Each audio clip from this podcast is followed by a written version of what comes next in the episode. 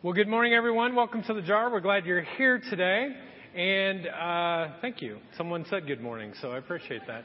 Um, we're in the middle of a series uh, called Flow. And basically, what we're trying to uh, understand and gather is how do we stay in the flow of God's Spirit? Because God has a promised, preferred, abundant life that He has for all of us. Uh, and how do we stay in the midst of that flow? Well, I was intrigued to kind of understand what our students are thinking about the series.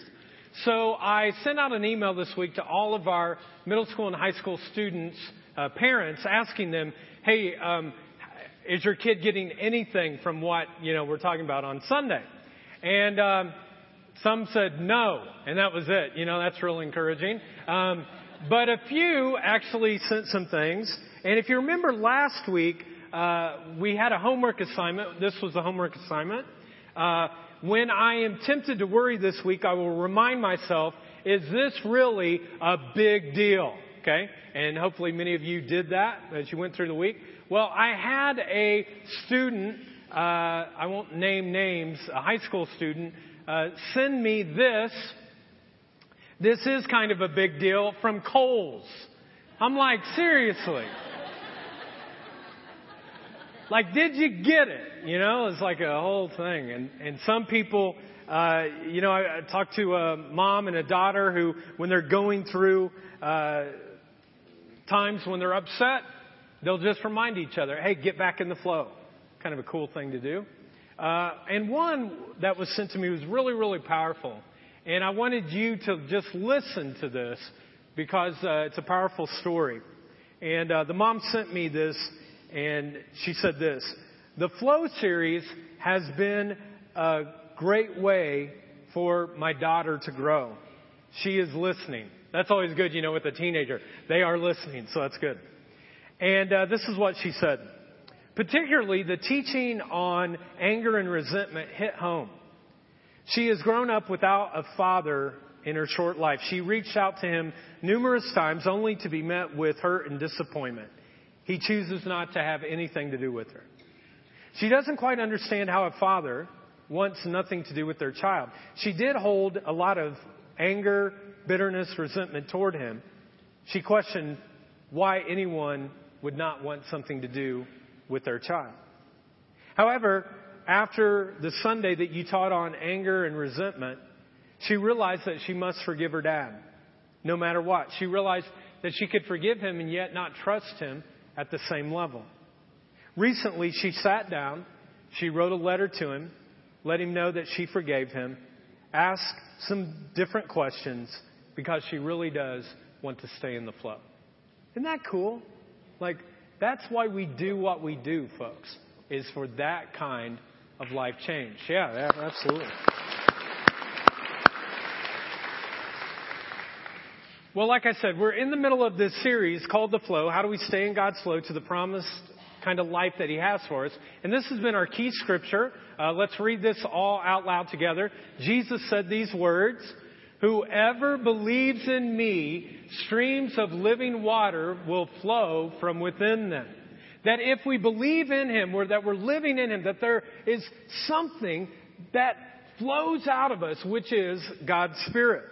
And we heard that uh, throughout this summer that really it's not about trying to do more or work harder or, uh, you know, to uh, uh scale a wall. It, it's simply about not getting in the way of the flow of God's Spirit. That your job and my job is simply not to get in the way. And we talked about that if you're going to stay in the flow, there have to be some things that you have to take off, certain things that you have to remove from your life, and other things that you have to place on your life, certain things.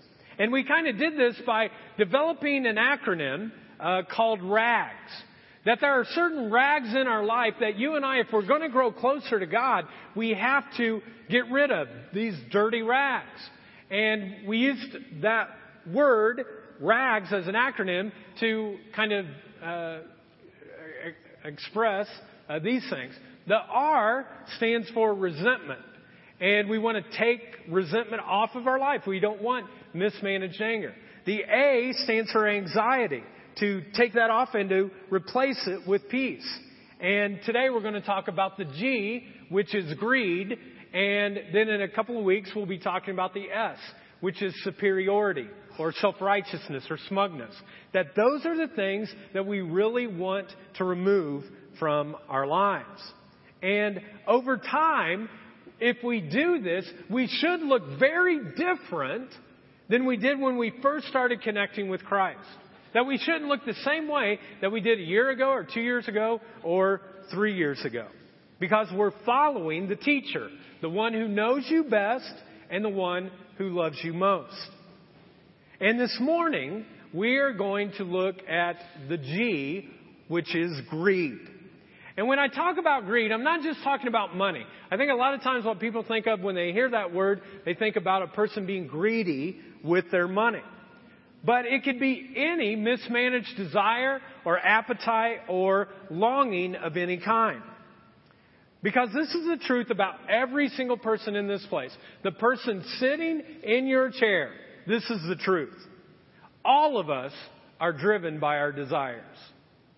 More than anything else, you are driven by your desires. In fact, James 4 puts it this way. What comes, what causes fights and quarrels among you? Don't they come from your desires that battle within you? You want something, but you don't give it, get it. This is a very profound statement of what the human condition is all about. We have all kinds of problems and quarrels and fights. But these are simply the symptoms of something that is much deeper in each of our lives. And that deeper problem, folks, is our desire. It's our desire. Now, sometimes we desire right things, but the reality is sometimes we desire wrong things. And that is what drives every one of us. More than anything else, the desires in your life drive your life. Now, when we talk about greed, I want to give us a working definition on greed this morning, and this is it. It'll come up on the side screen. Greed is what happens when I demand that I gratify some desire, even if I dishonor God and I hurt other people and myself. Greed is what happens when I demand that I gratify some desire, even if I dishonor God and hurt other people and myself. Folks, your desires either turn towards good or they turn towards evil. And this morning, I can't talk about all the desires that are in this room, but I do want to talk about one that often we don't talk about in the church enough, and that is sexual desire.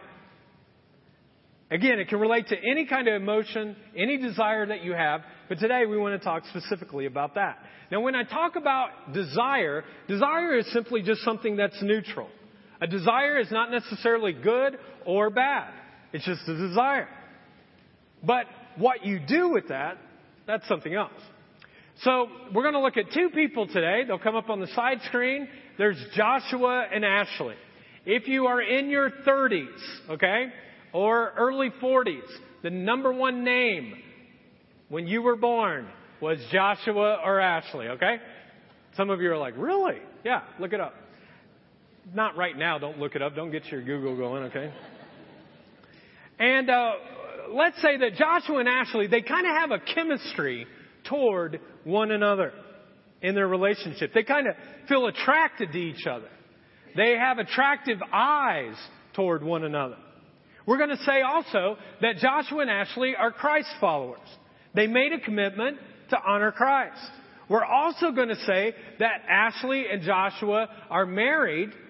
They're just not married to each other.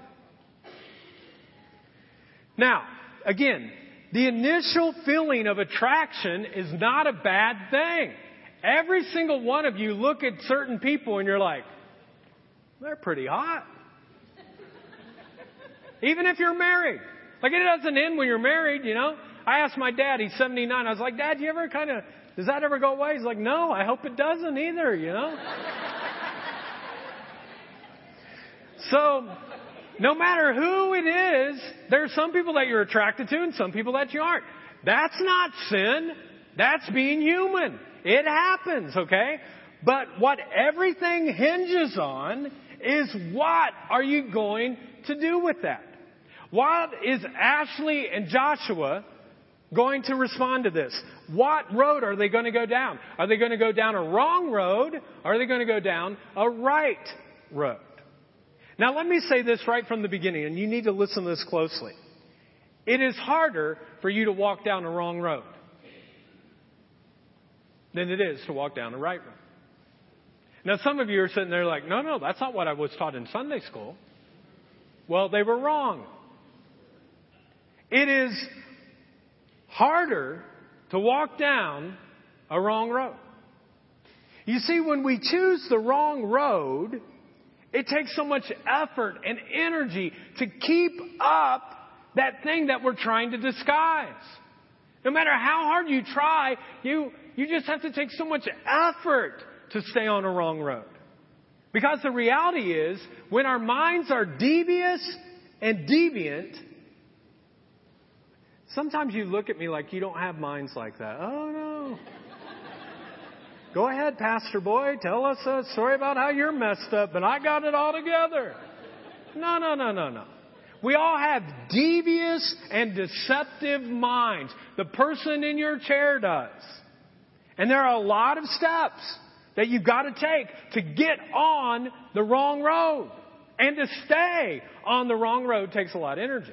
So I'm going to walk you through a few of these. The very first one is this. You quench the Spirit you quench the, the Spirit.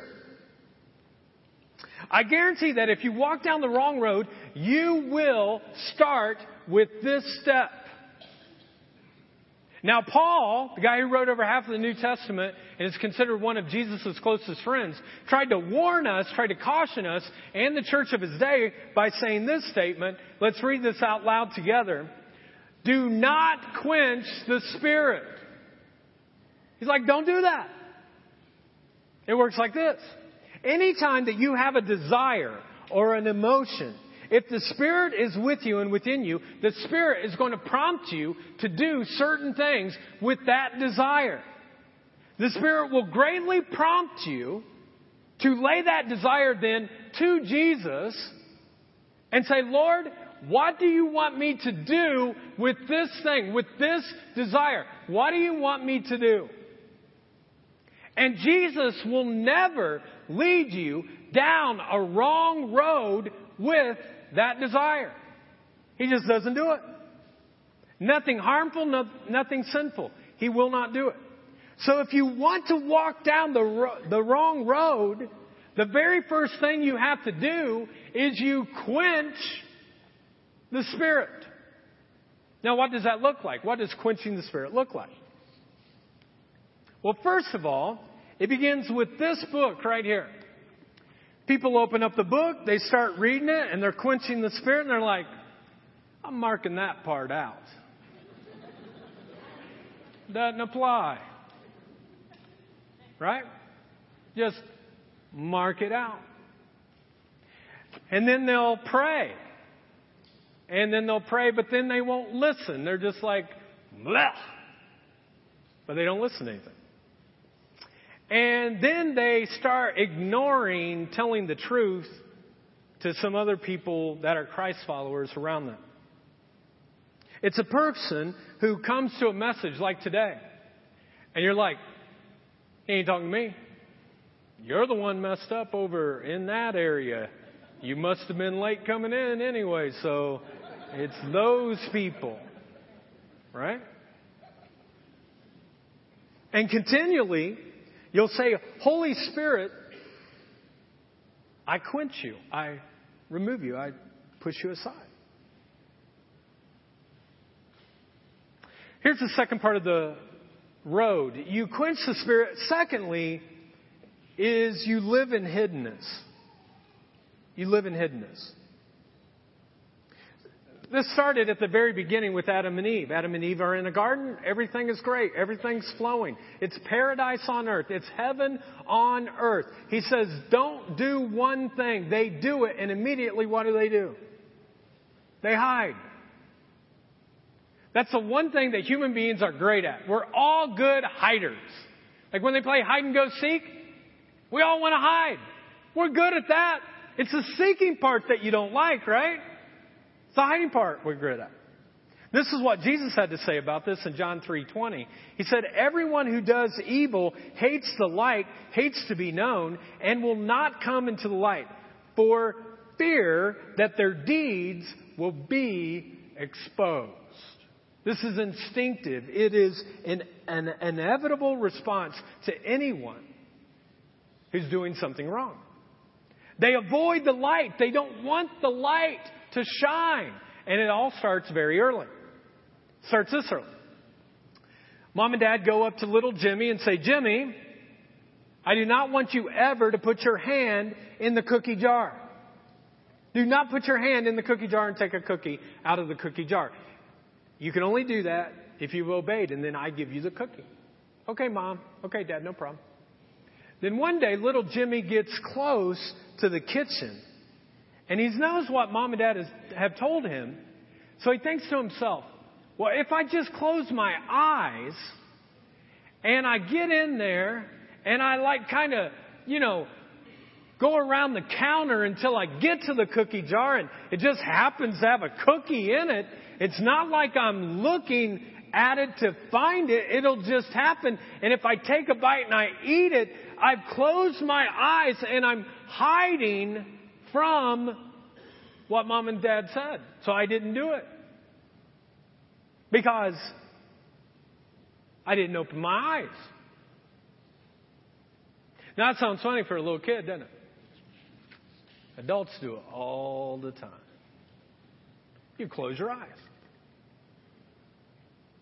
We hide ourselves from God. God, I'm going to do this anyways. Close our eyes to other people around us. Sometimes we even deceive ourselves. And sometimes we just close our eyes when we make choices. And when we walk down the wrong road, when you're at this stage, you will start doing little things that you don't let other people know, like your spouse. You just don't let them know. You start texting the person that you're attracted to, and you kind of hope that they'll text you back. And then you get to their Facebook page, and you're like, wow. And then finally you're like, well, if I just send a message, hey, how you doing? Won't be a big deal. So they do that. They arrange their schedule around the fact that they might see the person. Or if it's a coworker, you see them and you give them a compliment that's a little bit more than you've ever given your spouse in the last six months. You know you've crossed the line, but you don't tell anyone. You don't pray about it. You don't look at Scripture to try to allow it to guide you. You just simply live in hiddenness. Then the next step down this wrong road is ethical violation. At this point, you start to cross lines that you know that you shouldn't cross. The verse that talks about this probably more than any other is that Adam and Eve have been in the garden, they hide, they get kicked out of the garden, and then they have a child, a guy by the name of Cain. He has a brother named Abel. And God wants to protect Cain. So what does he do? He, he sends a message to him. Genesis 4 7, it says this. God says, if you do not do what is right, sin is crouching at your door. It desires to have you, but you must master it. Well, the story goes on. Cain ignores this. The sin crouches at his door. He goes, and because of an offering that was accepted one way or the other, he kills his brother Abel. The biggest ethical violation that any human being can take taking the life of another human being. Now, in our, in our uh, scenario of the sexual desire of Ashley and Joshua, this is where all of a sudden the texts get a little bit more heated. There's a little bit more sexual thought into this. You might even text a picture of yourself that you would never let your spouse see that you were texting to someone else, but you do it. And you start to say things like, I love you, or I want you, or you cross the line. You are so emotionally charged in the midst of this that your brain like gets over, overridden. It's like on override. And you step out of the flow of God's Spirit and you become dependent on this desire. And when you get to this point, you are emotionally and physically so dependent on that relationship that you will just continue to take more and more ethical violation chances. And all of these steps, they seem very subtle, but they're deliberate. And because you're going down this road, you never just stop to go, what am I doing? Like, what am I really doing? But if you keep walking down this road, eventually you come up to a door. And when you come up to the door, you either walk through the door or you turn around.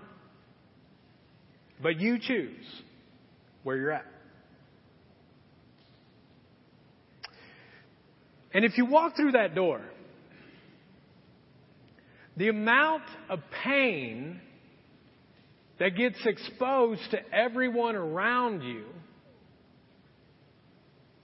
you can't even put it into words.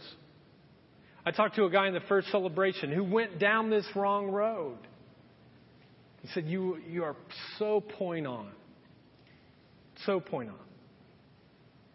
You destroy relationships that are meaningful. You trash your future. There's unimaginable destruction that happens all over the place. And if you do, when you get to the other side, when you have betrayed your body and your mind and your heart, the most important vow that you've ever made to another human being before in your life gets broken and trashed. And you finally end up at the end of the wrong road, which is called slavery. You become a slave. But this is the thing, folks. It never looks like that when you're first starting down this road. I've counseled people, I've talked to people. They never talk about the first step because it never looks that bad at the beginning. Jesus put it this way I will tell you the truth. Everyone who sins is a, what's it say? Slave to sin. You're a slave to sin. And what Jesus is saying here is true. That what happens inside of us is we become slaves to these red hot desires and these red hot feelings. Now I want to be sensitive to the fact that for some of you, if you are walking down this road, turn around. God's not mad at you. God doesn't want to beat you down. He doesn't want to destroy you any more than where you've already destroyed your own life. He wants to give you grace and freedom and hope. But you've got to turn around. And for some of you, if you if you're on this path right now, if you haven't turned around, if you're on this path, only you know. But if you're on this path, let me tell you a story. Several years ago, there was a guy in our church who I got a phone call and he was at his house, and the sheriff and multiple sheriffs were there, and his life was a total broken mess. He was addicted to drugs, his health was a mess, his wife had left him, his kids had left him. Filed bankruptcy. The house that they were in was getting ready to be foreclosed. The police were there. He's threatening to hurt himself. But you know what was underneath the layer? Like if you got a little bit deeper, was the shame and the guilt that he had been unfaithful to his wife. They took him away. He spent 72 hours in a psych unit. Folks, if you're walking down this road, turn around.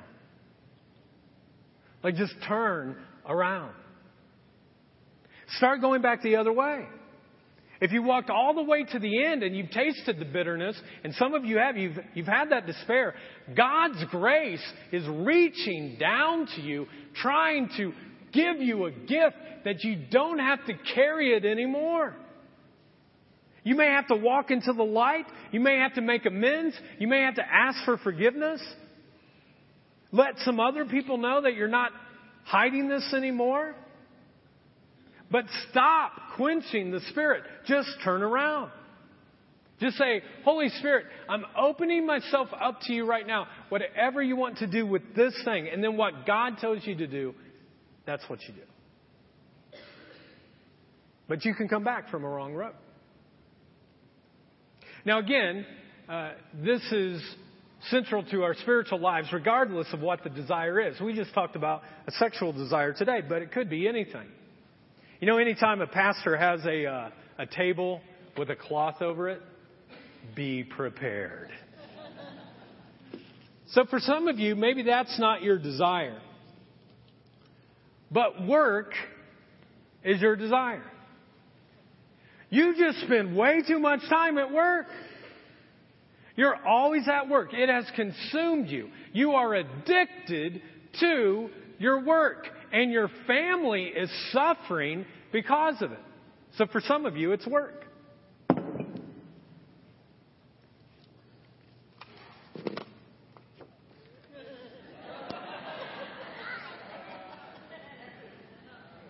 Oh, you know what this is? I wasn't sure. You know what this is really called? Approval addiction. You laugh. And some of you, you can't hardly live without having other people like you and approve of you. And you need the approval. And you spend time and energy and money and everything to get more and more approval in your life. You're addicted to it. That's your desire you're going down the wrong road.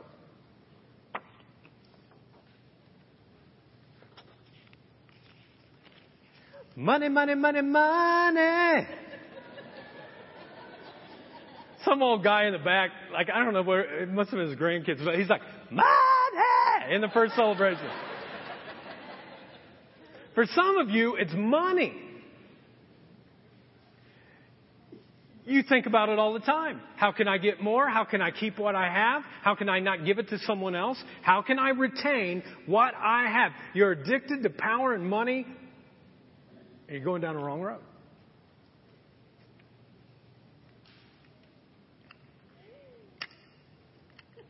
You can tell I don't know how to work this, so. I have many issues. This is not one, as you can tell. Uh, vanity. Some of you are looking in the mirror all the time.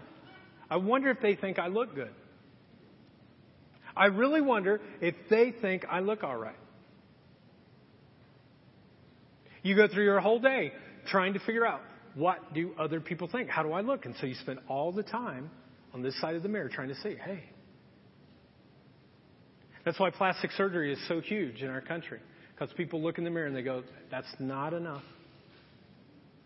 Again, there's nothing wrong with it. If you've had plastic surgery, that's fine. I'm just saying when it becomes an addiction, where it becomes the only thing you think about, you wake up and that's it.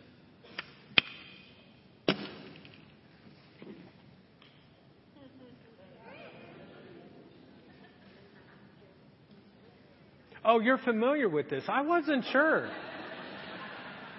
Mikey and Derek get these things, they give them to me, and I just, you know, I hold them up. So. You may think it's trivial how much time you spend watching television, but some of you spend way too much. Like when you get to Friday and you're like, I can't wait to just like veg out, dude.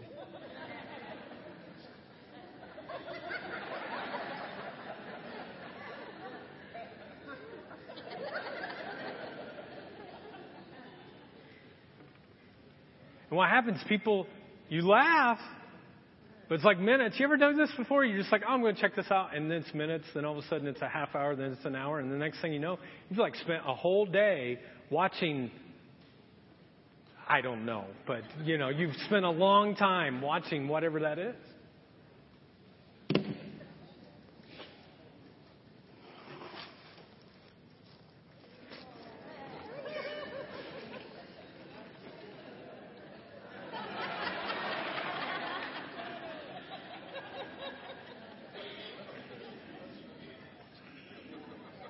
Concannon's Donuts.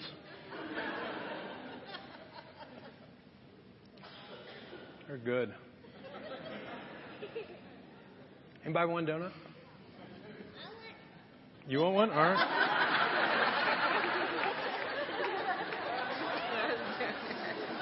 All right. Well, you got to go quickly because we only got so many.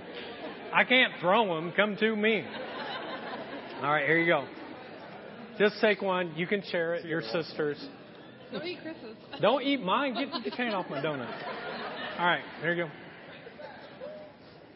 We got three more. Oh, okay. No, you don't get the whole box. You just get one. Anybody else? Well, I, I kind of went to too many sections. How about over here? Serious. All right, go ahead. Oh my. Okay, one more. Oh, I can't even get over to you guys. Sorry. Thank you. That's it. Sorry, I can't. People are back there. Hey, come back here. That's it. Now, this is the thing. We laugh, but this is the truth. For some of you, it's about food. And it's a desire that controls your life. And you're down a wrong road.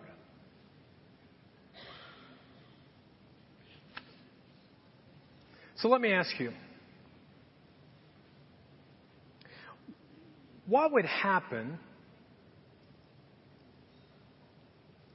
if you just said, Holy Spirit, I'm going down this wrong road, but I really want to let your spirit to speak to me? Like, I don't want to quench it anymore.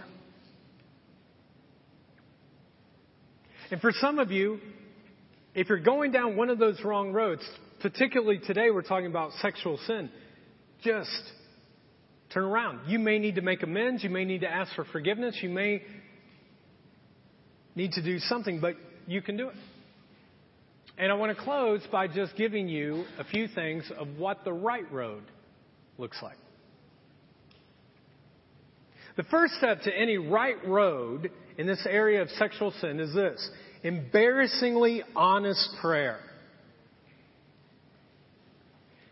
Not just prayer, honest prayer. Not just honest prayer, but embarrassingly honest prayer. You see, the Spirit is in the flow of your mind and my mind all the time. The Spirit is present and available for us to tap into. Whether we choose to or not is up to us. But Paul put it this way. He says, I'm praying the Spirit on all occasions with, what's the next word? All.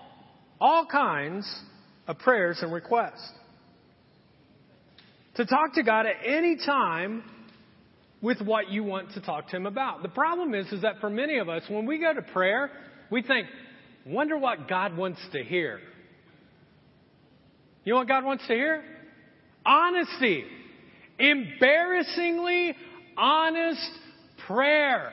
That's why I journal. I've got so much, in, like if someone wanted to kick me out of the church, find my journals.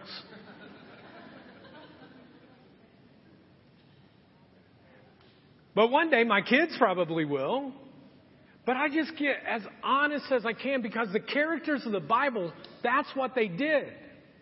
And they prayed for selfish things and foolish things and confusing things. They prayed for noble things and wonderful things and good things. They just prayed for all things. There's a guy named Elisha who was ticked off at a couple of kids that were making fun of him. He prayed that a bear would come out of the woods and get the person.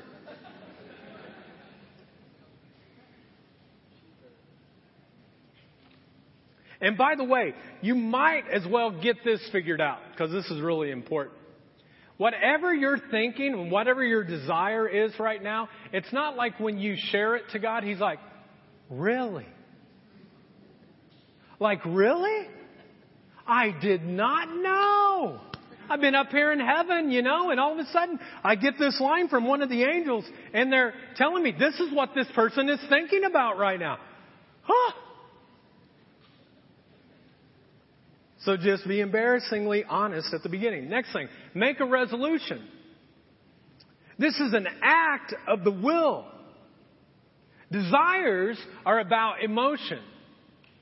A resolution is an act of the will. And I just make a decision out of my will that I will not express this desire if it dishonors God. This is exactly what Paul tells us in Romans 6:11. He says in the same way, count yourselves dead to sin but alive to God in Christ Jesus. Here Paul is saying we must count. We must commit to the fact that we will be dead if we would express this desire in this sinful way. We would die if we did that. And I begin to learn that it is possible to have unfulfilled desires. Did you realize that? Like you can live, you can actually survive with an unfulfilled desire. You can. You can do it. For example, let's say, for instance, uh, my desire is power, and I want everybody to serve me. Now, the first time I serve someone else, I might think that there should be a parade. Jen, my wife, hey Jen, I just unloaded the dishwasher without being asked. Get the videotape out. All of heaven is rejoicing. You rejoice. The first day an alcoholic goes without drinking, or the first day a person who's addicted to porn stays off the internet, it feels like this huge battle because there's all of these things going on in our mind.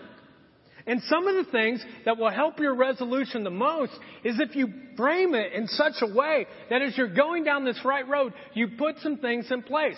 One is you take this book and you read it daily and then you don't cross it out when it doesn't seem like it's what you want to hear. The second thing is, is that you pray. You ask God an embarrassingly honest prayer.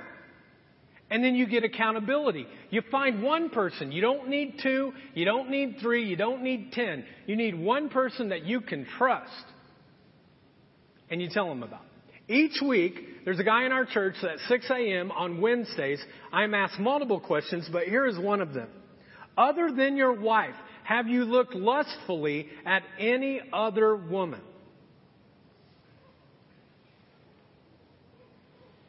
Well, no, I just don't. I mean, I'm holy, you know. No. And then I have to be honest with that. And you know what often the next question is? Did you lie about what you just said? oh, look at some of you. Oh, I don't lie. Oh, I never lie. Oh my, we need to find another church because that pastor up there, he is a stinking filthy liar. That's just who I hang out with, you know.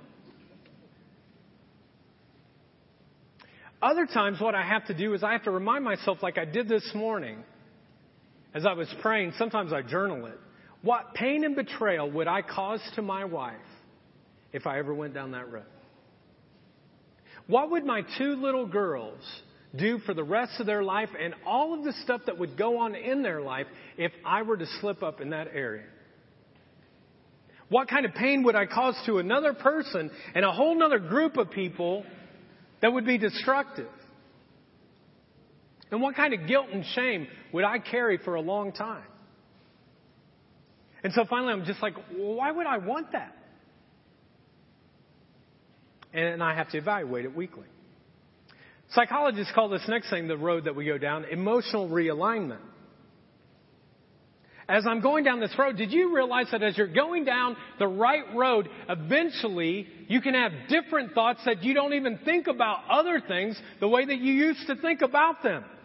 Dallas Willard, uh, one of, uh, well, let me give you a scripture verse first. Paul put it this way. He said, the mind controlled by the Spirit is, what's it say? A mind that is controlled by the Spirit is filled with life and peace. It's not all about struggle and strife and how horrible everything is. When you become a Christ follower and you do that, you should walk through life with life and peace. Dallas Willard, he says it this way. He says one of the great signs of maturity are the thoughts that no longer occur to you. Some of you are going to have to think about that for a little bit more. For example, if you're struggling with alcoholism, but you get clean and sober and you do that for years and years and years, pretty soon it doesn't mean that you can't still be on a road to recovery because freedom can be taken away at any time, but it means that you don't think about it the way you once did. It just doesn't occur to you. Or if you're handling uh, feelings of anger, then you find these thoughts of rage like, that idiot just doesn't come to you anymore. Folks, one of the signs of maturity are the thoughts that no longer occur to you. And in emotional realignment, what happens is you just decide, I want to be whole, I want to be good, I want to do what would honor Christ. If Christ were here, I would want to do that. And then this finally leads us to the last place on this right road, which is uh, ironically the opposite of the last place that you get on the wrong road. Remember what the wrong road was?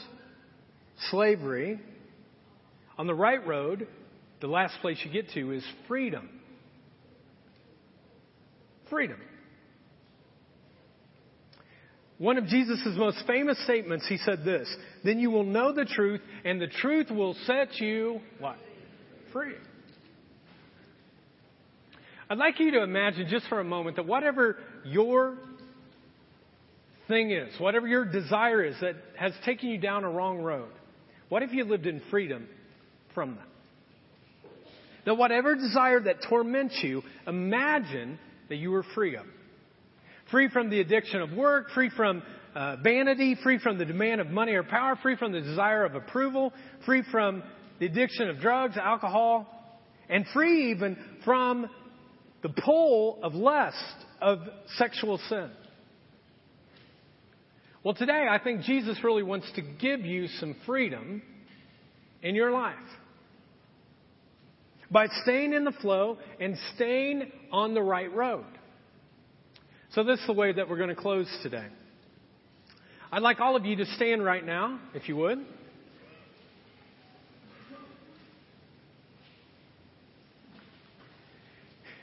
And for some of you, you're on a wrong road. We're going to turn the lights off here in just a second. Because for some of you, you need to process it by not looking at anyone else but just yourself. That you're going down a wrong road. You're on the wrong road right now. But you can turn around. You can turn it around.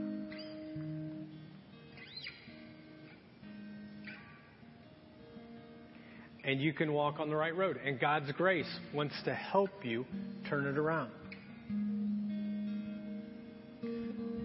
But you need to be convicted that you're on the wrong road. And I pray right now that the Holy Spirit, that if you're on this wrong road when it comes to sexual sin, that He would convict you in whatever way He needs to, whether it's right now or later this afternoon or tonight, that you'd turn it around.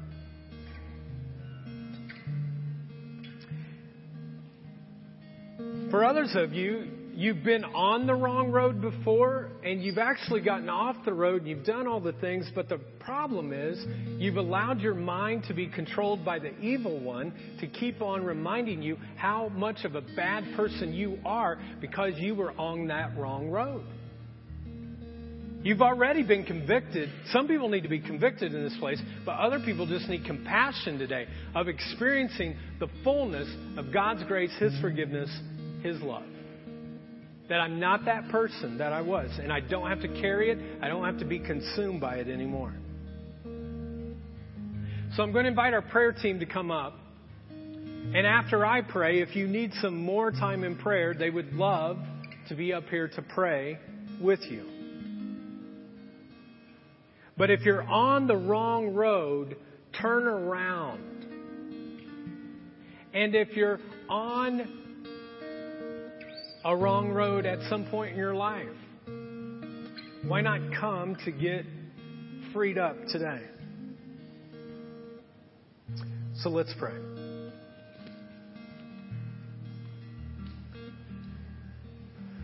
Loving and forgiving and gracious God, thank you for the fact that you give us a choice. We get to choose which road we'll walk down. And I pray right now that for some folks who have been down the wrong road, they're, they're on the wrong road right now, that you would convict them by the power of your Holy Spirit to bring everything to the light. And that they would know that on the other side of that is a wave of grace, wave after wave after wave of grace, of God saying, there's nothing you've done that will make me love you less. There's nothing you've done that will make you love me more. I love you. Just come back. Get off the road. And if it's hard to do that because it involves somebody else, help them to know how to do that. I also pray right now, God, for a group of people in this room who they've been on that wrong road before. They got off of it, but man, they still feel so much shame and guilt because of some of the things that have happened in their past when it comes to sexual sin. So, Holy Spirit, I pray right now that you would come to anyone who has had an abortion and you would bring a measure, a wave of forgiveness and grace into their life. Let them know that that does not define them, that they do not have to carry any shame anymore, but they can be free today because of what Jesus did on the cross. And God, for those who have committed adultery, and they've sought forgiveness, but they still just can't forgive themselves. Would you send a wave of grace right now upon them? And for those, God, whose road has been filled with promiscuity or pornography, and they just don't think they're worthy enough to ever have that, would you send a flood of compassion and love? their way. Loving God, you forgive all things and you make all things new. Would you send wave after wave after wave of grace to people until they finally start walking that right road that honors you in all things? I pray this in Jesus' name. Amen.